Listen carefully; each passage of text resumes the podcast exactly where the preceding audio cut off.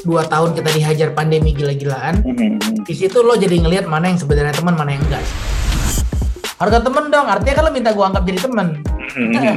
Iya iya iya iya iya iya iya iya. Pertemanan itu kan bukan karena diminta.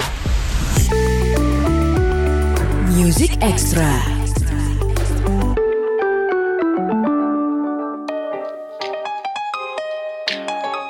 Halo good friends, Music Extra barengan gue Reno Aditya. Dan saat ini kita akan ngobrol sama seorang penyanyi slash produser slash dokter slash ah aduh banyak banget pokoknya. Presenter juga pernah.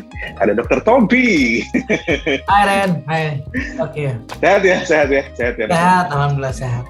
jadi eh, kan gue sempet cari-cari gitu ya Eh, nama Tombi itu sebenarnya akan lebih enak ketika ada ada sebutan dokter di depannya. jadi kayak nah, jadi kayak nama baru gitu. Walaupun walaupun eh, walaupun kondisinya lo nggak lo lagi nggak praktek nih ya, lagi nyanyi gitu ya atau lagi manggung, tapi tetap aja dokter Tombi itu terdengar lebih ear catchy gitu. Kayak udah nempel ya. iya benar benar benar. Jadi nama tambahan di depan. Well, gimana eh, single baru baru dirilis Good Friend lo udah bisa dengerin di berbagai digital music platform akhirnya gitu ya setelah eh, tujuh tahunan nggak merilis karya sendiri gitu. Kalau nggak salah sempat sempat kerja bareng juga kan sama personal incognito gitu kan. Hmm. kemudian eh, terakhir itu kalau nggak salah waktu masih lengkap Tio Lestari datang ke Delta FM itu juga tahun 2015an ya. Ya udah lama banget. ngobrol sama oh, udah lama banget udah lama banget. Tapi gini tapi untuk seorang penyanyi sekelas Tompi biasanya ketika dia lama nggak berkarya dalam artian merilis karya baru itu akan hadir dengan sesuatu yang spesial ya kan Hmm. tahu-tahu ngerilis single Ya. makan teman pasti nggak cuman ya udah kangen ngerilis single aja pasti akan ada sesuatu nih tapi sebelum kita ngomong lebih jauh kita ngomongin soal makan teman dulu Ya. Eh, liriknya keren banget awalnya ketika kalau buat zaman dulu kan zaman zaman kuliah dulu makan teman itu konotasinya adalah ketika pacar lo disikat sama teman digebet sama teman tuh makan teman tuh Benar, benar, benar, benar. Benar, benar. Tapi sekarang lebih luas ya. Nah Ya. kenapa kenapa makan teman kenapa tema seperti ini yang diangkat saat ini? Eh gue tuh memang dari awal setelah gue dengar setelah gue dengar dengar karya-karya gue yang lama ya memang Hmm, sebagian besar yang gue omongin tuh percintaan dulu ya. Right. Dan somehow memang kalau once kita udah ngomong musik bikin lagu kayak topik yang paling gampang pop up tuh cinta.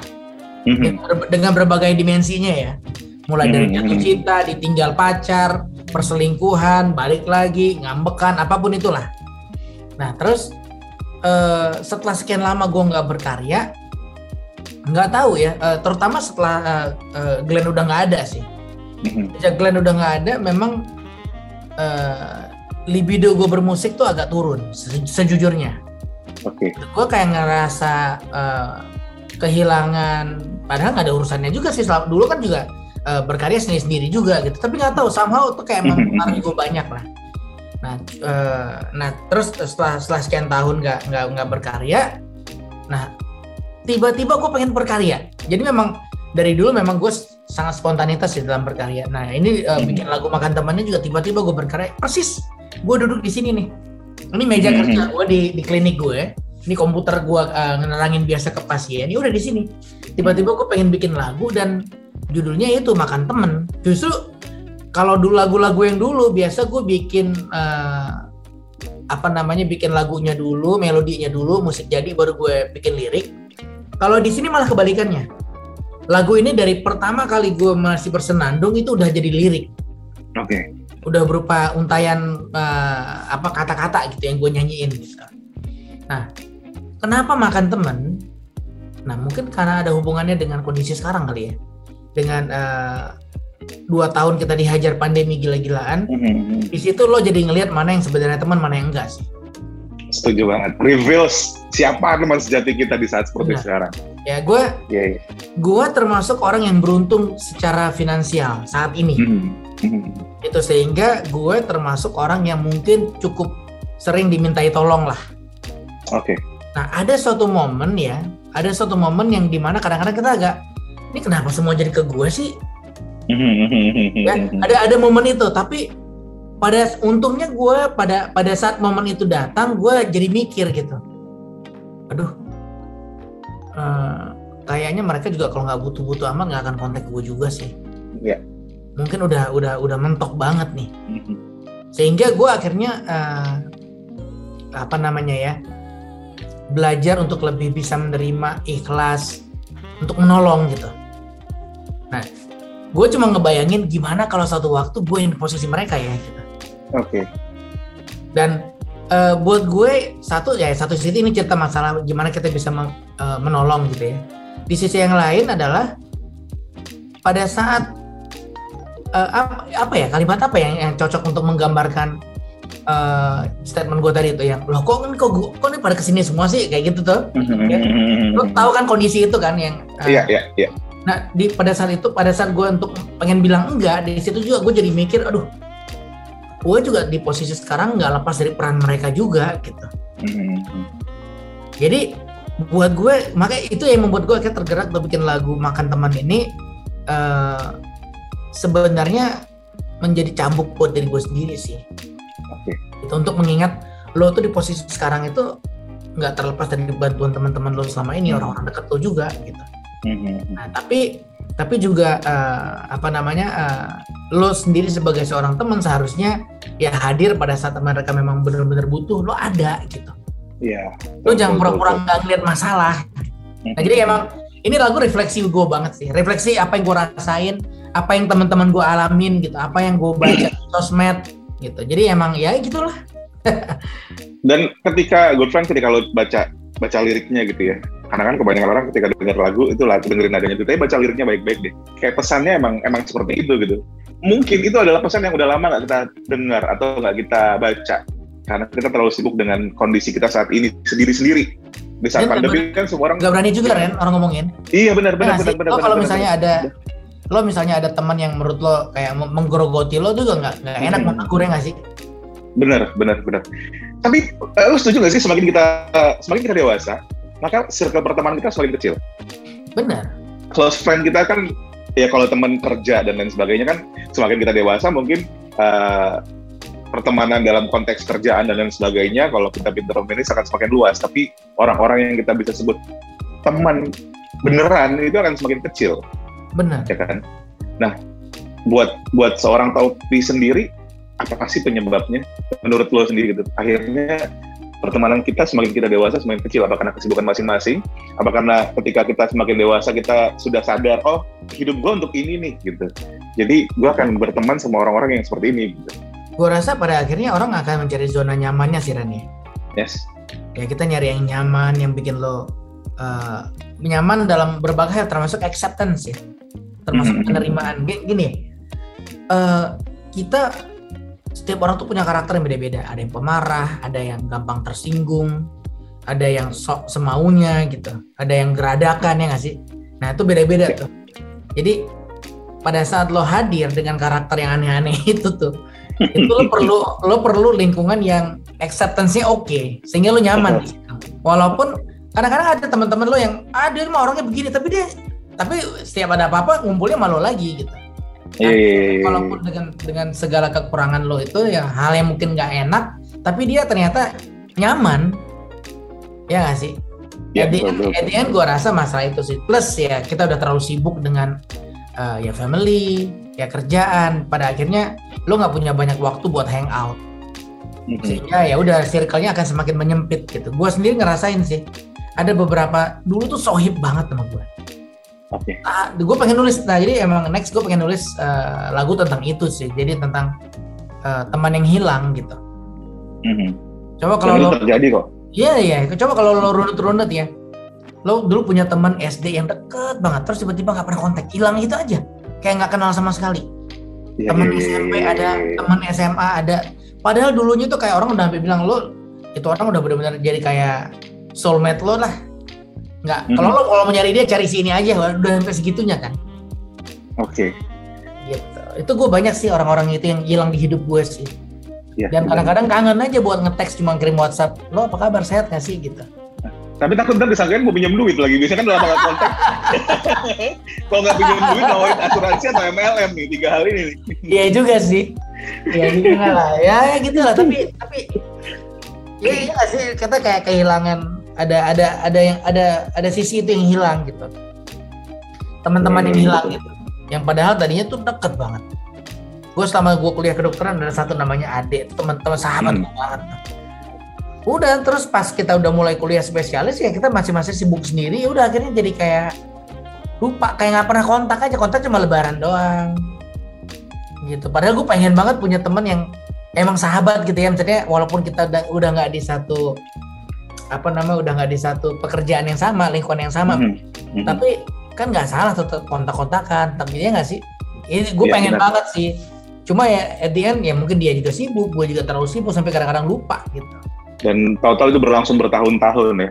iya Kan tadi lagu Tompi pernah makan teman good friend, tapi ada satu frasa soal teman lagi yang sangat populer apalagi untuk uh, dalam tanda kutip orang-orang seperti itu public figure, dokter, penyanyi, yaitu harga.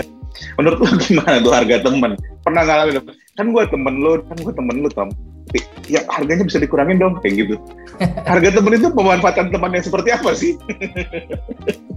gue malah biasanya ya biasanya kalau yang yang gue jalanin kalau memang eh, itu orang gue anggap temen ya Mhm. itu nggak pernah gue charge juga sih Iya iya iya. iya. nggak pernah gue charge juga ataupun misalnya gue harus charge karena memang mungkin pemakaian bahan-bahan yang mungkin agak mahal eh, biasa gue kasih tahu gitu ini benar-benar lo cuma bayar ini aja ya gue nggak usah gitu. Oke. Jadi Please emang- gue jadi temen lo ya. Nggak, jadi eh, cuma itu memang, memang berlaku buat orang-orang yang benar-benar gue anggap temen Temen Tapi itu sah-sah aja menurut lo ya? iya dong eh, ju- justru itu menjadi sah pada saat lo nggak minta lo dikasih Nah, oke. tapi kalau misalnya harga temen dong artinya kan lo minta gue anggap jadi temen Iya iya iya iya iya iya iya iya. iya. pertemanan itu kan bukan karena diminta Bukan klaim ya? iya lo nggak bisa nggak klaim gue temennya dia tuh nggak bisa itu berarti lo nggak Hmm. temenan Iya iya betul betul betul betul. betul. Music Extra. Kita kita balik lagi soal karir bermusik gue. Gue dengerin Tom awal-awal Tompi itu di Bali Lounge ya. Mhm. Gue zaman-zaman SMA atau kuliah gue lupa. Sampai saat ini album bahkan eh, ketika Tompi belum merilis karya baru Good Friends kayak lagu macam selalu denganmu itu masih airplay kenceng di radio ketika buka uh, Instagram Stories back sound lagunya masih selalu denganmu gitu-gitu dari sekian dari berarti udah lebih dari 20 tahun Tompi berkarir di dunia musik benar nggak sih? asli gue nggak pernah ngitungin sih Ya kan, let's say ketika gue SMA itu Tapi tahun ya, 90 2000 2003 2004 kok rasa ya? Iya Bali sekitar 20 tahunan ya Bali Lounge kan? Damn, Nah. apa ya? Itu udah cukup lama dan ketika lo merilis karya seperti sekarang makan teman apalagi bisa dibilang ini adalah karya seorang Tompi sendiri lagi setelah 2016 ada perubahan gak sih? Kayak gue pengen seperti ini gue pengen seperti itu atau lo, lo flashback lagi dengerin karya-karya lo yang udah lewat kemudian eh, oke ini akan ada biar ada benang merah ya bahasanya kan gitu Ya. biar ada benang merah dari lagu ke lagu dari karya ke karya Kalau dari segi vokal gue rasa nggak banyak berubah kecuali Yap. gue lebih gue sih menyebutnya lebih dewasa sih gue nyanyi sekarang. Hmm. Jadi kalau dulu tuh gue seneng yang eh, wah nada tinggi nada rendah pokoknya akrobatik gitu ya. Kalau makin ke sini gue pengen makin kalem aja. Mungkin karena umur Hmm. juga sih. yes. Kalau dari segi vokal. Tapi kalau dari segi eh, musik gue berusaha ya walaupun nggak maksa gitu. Gue berusaha untuk eh, ngikutin apa yang sekarang sedang eh, bunyi. Mhm. gitu. Jadi maksudnya eh, untuk lagu-lagu ballad gue ngelihat sekarang memang trennya lebih minimalis. Ya kalau kita dengar eh, eh, comebacknya Adele yang terakhir juga kan lagunya cuma piano doang. Mhm. jadi eh, ya berusaha nge- pengen ngedapatin atmosfer itu. Bukan bukan meniru eh, apa instrumentasinya ya. Tapi atmosfernya yang gue pengen dapetin gitu. Jadi pengen lebih lebih ngikutin ngikutin zaman lah. Gitu pengen ngikutin zaman gitu. Berarti lo ngambil referensi dari let's say penyanyi muda zaman sekarang kita nggak usah ngomongin dari luar negeri Indonesia.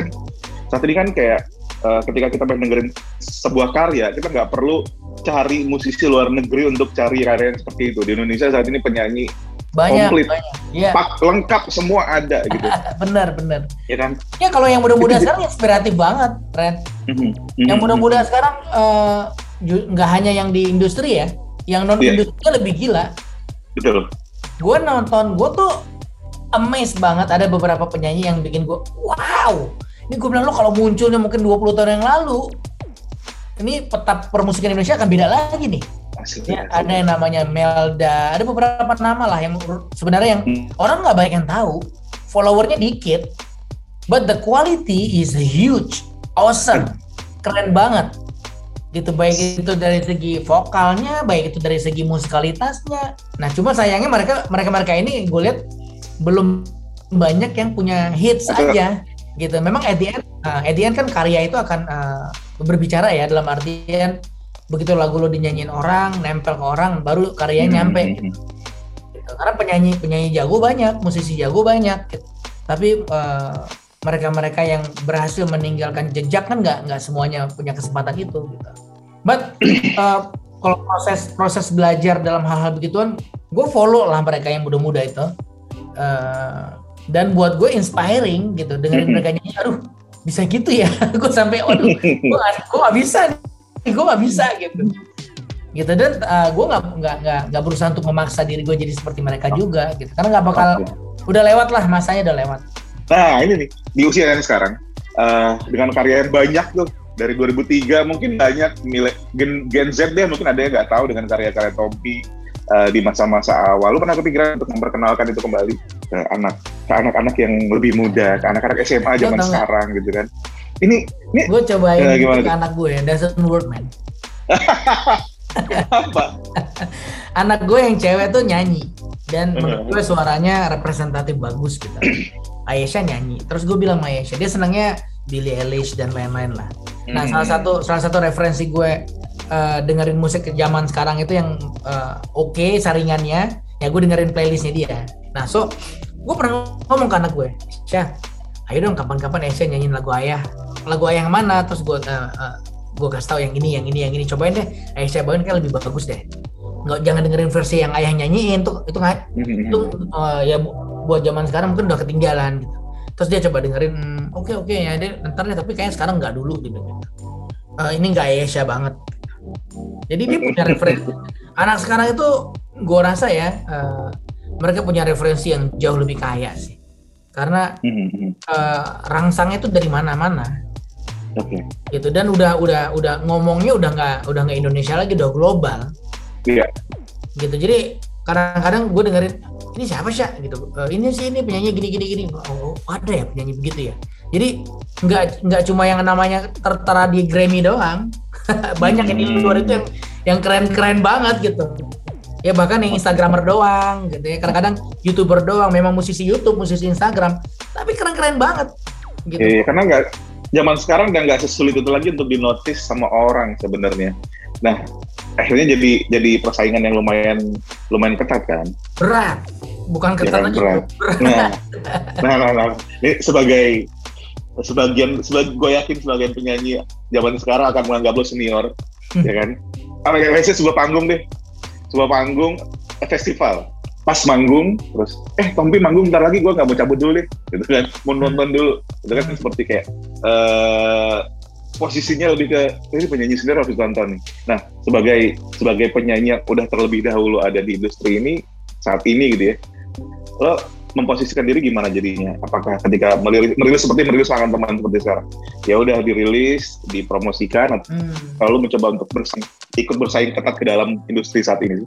Karena kan platform nggak cuman ketika mungkin di 2000-an sampai 2015-an yang masih cukup kenceng adalah radio, televisi gitu kan. Saat ini kan platformnya banyak banget. betul nah gue rasa eh gue memang dari awal dari awal gue bermusik itu eh, mungkin salah satu penyanyi yang paling jarang promo kali Ran Nah, benar. karena gue sambil kuliah kan dulu gue sambil kuliah dulu. Jadi bukan nggak nggak mau promo nggak ada waktunya nggak bisa karena gue nggak bisa kabur dari kuliah gitu. Mhm. jadi gue harus milih memang bermusik 100% atau kuliah kuliah yang benar gitu. Dan gue memilih kuliah gitu. Jadi bermusik tuh bener-bener gue kerjain weekend atau kapan ada waktu mungkin gue colong that's it. Gitu. Dan sampai sekarang ke bawah gitu. Jadi walaupun gue ngeluarin single begini buat gue eh, nggak ada posisi yang ingin gue raih sebenarnya. Jadi gue gua udah ngelewatin fase mencari pengakuan, eh, mencari posisi tertentu. Gue udah lewatin itu sih, maksudnya udahlah gitu. Buat gue gue senang buat eh, musik sekarang gue nyari duitnya nggak di musik, gue nyari duit dari pekerjaan yang lain.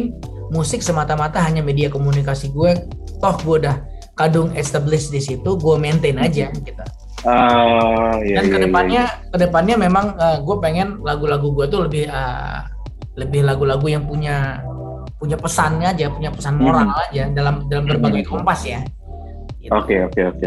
Nah gimana dengan yang lain nih? Dengan profesi dalam tanda kutip yang lain, fotografer, sutradara, produser gitu. Itu jalan, itu jalan. Sama Maksudnya ap- Eh, kalau yang sekarang kan main main main, eh, main thing gue kan lebih ke plastic surgeon. yes, beautiful ya. Ya itu gue benar-benar di situ gue all out dari pagi sampai sore. Mhm. Nah itu yang memang lagi banget gue kembangin sampai ke skincare-nya dan lain-lain. Di luar itu kayak film, foto itu benar-benar hobi lah. Itu nge-maintain gue supaya waras aja. Iya iya iya. Iya. tetap waras. Kayak tapi pelarian lo gitu ya. ah, tapi ya gue untungnya itu jadi duit gitu. Ya Yes. untungnya itu jadi duit. Jadi kayak gue bikin film, kita untung banyak kemarin alhamdulillah. Kita bikin eh, apa namanya kerjaan gue sebagai foto, gue masih dibayar buat motoin orang gitu-gitu. Tapi uangnya ya nggak kepake buat nggak gue pakai buat eh, apa namanya buat eh, hal-hal kayak huru har huru apa Hura-hura. hura-hura ya. Jadi lebih ke misalnya begitu dapat duit uangnya dipakai buat produksi bikin apa bikin apa lagi bikin apa lagi Ah, iya, jadi iya, dilipat iya, dilipat iya. jadi karya lagi gitu Iya iya iya. iya. Eh tapi ngomongin soal beauty tuh ada nggak sih pasien yang ketika lagi ini cek sama lo terus dia ngomong dok sambil nyanyi dong? itu, itu kayak jokes semua pasien gue. Iya. semua pas semua pasien gue nanti dinyanyiin ya dok gue bilang bu ntar saya nyanyiin ibu juga tidur kan pasien tidur ya gitu Nah, jadi oke eh, musik adalah sesuatu yang lo maintain mengingat Tompi dikenal sebagai musisi walaupun eh, profesinya adalah secara profesi dia adalah adalah, dok- adalah dokter. Nah, setelah makan teman ini tapi bukan berarti cuman ya maintain fans gue yang kangen dengan karya gue maka gue merilis makan teman harusnya ada ada hal lain dong yang akan disiapkan sama seorang Tompi sebagai seorang penyanyi ya. dalam karya nih next karya maksudnya. Iya dong dalam karya nah, karya selanjutnya gitu. Ya, yang paling dekat sebenarnya gue pengen ngerilis eh, salah satu lagu eh, Trio Lestari sih sebenarnya. Jadi ada Oke. satu lagu yang belum kita rilis, kita tahan-tahan udah dua tahun. Which is tuh gue rekaman lebih duluan daripada lagu Makan Teman sebenarnya. Mhm. Ya. Eh, cuma ya itu kita lagi bingung nih mau di mau di mau diapain gitu. Nah terus tiba-tiba sekarang NFT naik. Nah sempat ada wacana apa mau dijadikan NFT aja sekalian gitu. Karena lagu itu eh, mungkin lagu terakhir yang ada suara Glenn-nya. Mhm. Ada suara Glenn sih itu gua Mas Andi nyanyi. Terus eh, dan lagu ini memang kita lagi punya pemikiran untuk mendedikasikan eh, pendapatan dari lagu ini untuk eh, pendidikan anaknya Glenn misalnya gitu ya. Jadi ke arah sana Hmm. jadi eh, lebih ke situ. Mbak Wosi lah. Oke.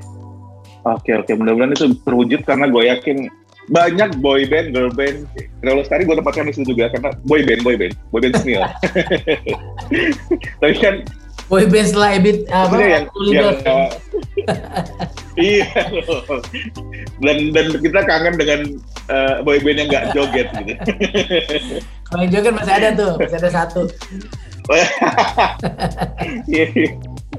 Tapi yang jelas senang banget akhirnya mendengar Tompi merilis karya baru. Good friends. Gue yakin lo juga sebagai fansnya, sebagai orang yang dengerin uh, karya-karya Tompi, makan teman udah bisa dengerin di berbagai digital platform. Hopefully, mudah-mudahan one day akan ada waktu sempat nih uh, bikin kayak album lah atau mini album atau greatest hits-nya Tompi. Kita tunggu banget lah itu di rearrange, repackage dan lain sebagainya. Gue yakin itu akan jadi sesuatu kado buat fans yang kangen dengan karya Tompi. Tapi sementara itu kita jangan nuntut banyak, nikmatin dulu, makan temen, ya kan. Lebih ke kalau kata Tompi ini adalah refleksi buat diri dia sendiri. Ketika gue dengerin lagunya itu juga refleksi buat diri gue sendiri. Eh, apakah kita sudah jadi teman yang baik selama ini, apalagi di tengah kondisi yang seperti sekarang. Yep. Dokter Tompi, terima kasih banyak udah mampir ke Music Extra Sama-sama. sukses terus uh, segala bisnisnya dari fotografer sampai beautiful mudah-mudahan nggak melupakan untuk berkarya di industri musik karena ini adalah musik ekstra. Amin. Well, good friend ini dia Dr. Tompi. Music Extra.